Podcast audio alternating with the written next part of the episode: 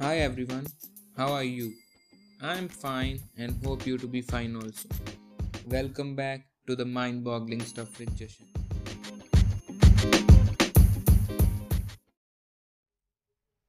Aghoris are always related to as persons who do black magic and those who eat human flesh. Sometimes they are also referred to as cannibals, which means those who kill humans and eat their flesh. They are portrayed in a very bad picture by the mainstream media, but there is another tangent to their lives. In this episode, I'll be telling you about Aghoris and I'll be also quoting some lines of Mayur Kalbag, an author who has also written a book on Aghoris. So, let us know what exactly an Aghori Sadhu is.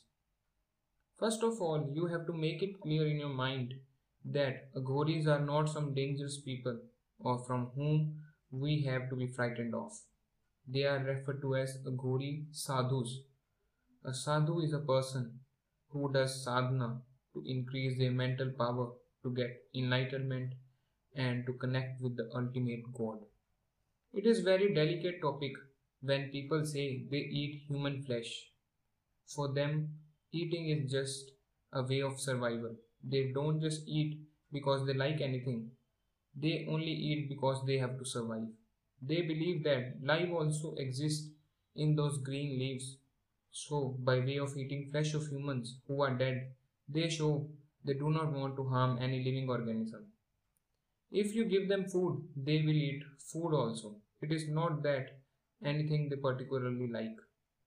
It all come against that simple point that they eat for survival and not for something that they like to eat.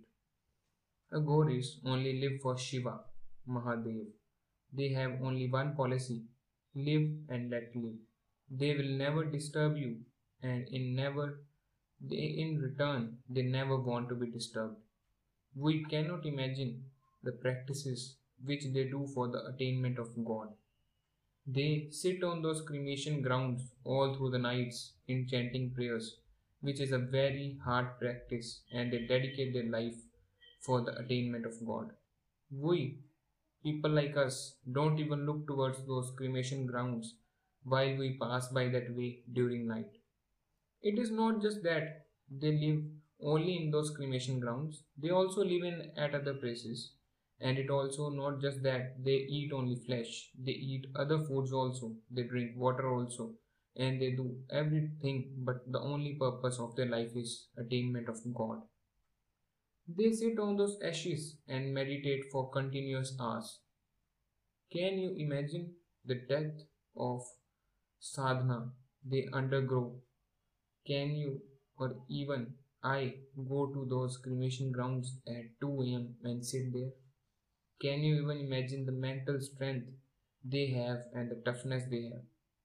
So, we do not have any right to say anything about them till the time we do not know what they do and for what they live. In next episode, I'll be telling you why do they become an Aghori and what are the difference between the Naga sadhus and the Aghori sadhus. So guys, stay tuned and thank you for your precious time.